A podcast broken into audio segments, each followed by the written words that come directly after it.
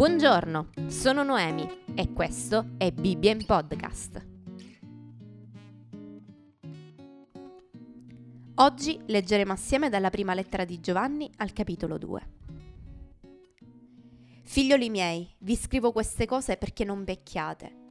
E se qualcuno ha peccato, noi abbiamo un avvocato presso il Padre, Gesù Cristo, il giusto. Egli è sacrificio propiziatorio per i nostri peccati e non soltanto per i nostri, ma anche per quelli di tutto il mondo. Da questo sappiamo che l'abbiamo conosciuto, se osserviamo i suoi comandamenti. Chi dice io l'ho conosciuto e non osserva i suoi comandamenti è bugiardo e la verità non è in lui, ma chi osserva la sua parola, in lui l'amore di Dio è veramente completo. Da questo conosciamo che siamo in lui. Chi dice di rimanere in lui deve camminare come egli camminò. Carissimi, non vi scrivo un comandamento nuovo, ma un comandamento vecchio che avevate fin dal principio. Il comandamento vecchio è la parola che avete udita. E tuttavia è un comandamento nuovo che io vi scrivo, il che è vero in lui e in voi, perché le tenebre stanno passando e già risplende la vera luce. Chi dice di essere nella luce odia suo fratello è ancora nelle tenebre. Chi ama suo fratello rimane nella luce e non c'è nulla in lui che lo faccia inciampare. Ma chi odia suo fratello è nelle tenebre, cammina nelle tenebre e non sa dove va, perché le tenebre hanno accecato i suoi occhi. Figlioli, vi scrivo perché i vostri peccati sono perdonati in virtù del suo nome. Padri, vi scrivo perché avete conosciuto colui che è fin dal principio. Giovani, vi scrivo perché avete vinto il maligno. Ragazzi, vi ho scritto perché avete conosciuto il Padre.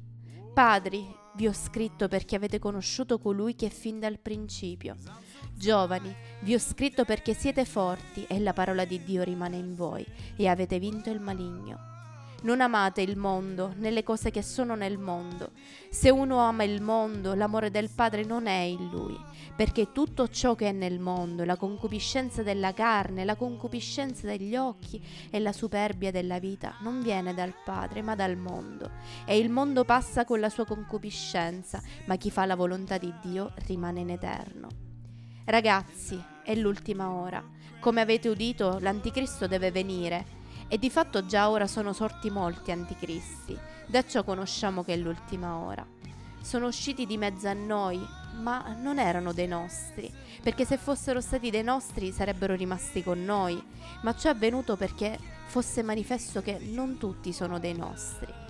Quanto a voi avete ricevuto l'unzione del Santo e tutti avete conoscenza. Vi ho scritto non perché non conoscete la verità, ma perché la conoscete e perché tutto ciò che è menzogna non ha niente a che fare con la verità. Chi è il bugiardo se non colui che nega che Gesù è il Cristo? Egli è l'anticristo che nega il Padre e il Figlio. Chiunque nega il Figlio non ha neppure il Padre. Chi riconosce pubblicamente il Figlio ha anche il Padre. Quanto a voi, ciò che avete udito fin dal principio rimanga in voi se quel che avete udito fin dal principio rimane in voi, anche voi rimarrete nel Figlio e nel Padre. E questa è la promessa che Egli ci ha fatta, la vita eterna. Vi ho scritto queste cose riguardo a quelli che cercano di sedurvi. Ma quanto a voi, l'unzione che avete ricevuta da Lui rimane in voi e non avete bisogno dell'insegnamento di nessuno. Ma siccome la sua unzione vi insegna ogni cosa ed è veritiera e non è menzogna, rimanete in Lui come essa vi ha insegnato. E ora, figlioli, rimanete in Lui affinché quando Egli apparirà possiamo avere fiducia e alla sua venuta non siamo costretti a ritirarci da Lui coperti di vergogna. Se sapete che Egli è giusto, sappiate che anche tutti quelli che praticano la giustizia sono nati da Lui.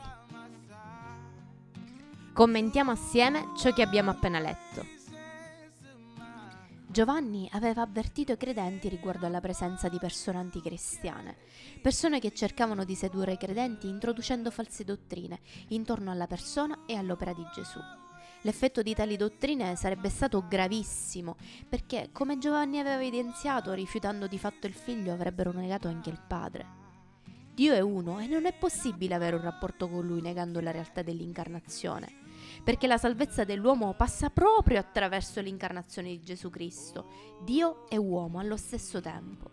Il miglior modo per essere protetti da tali insegnamenti era rimanere fermi nella fede, così come Giovanni e gli altri apostoli le avevano trasmesse ai primi credenti.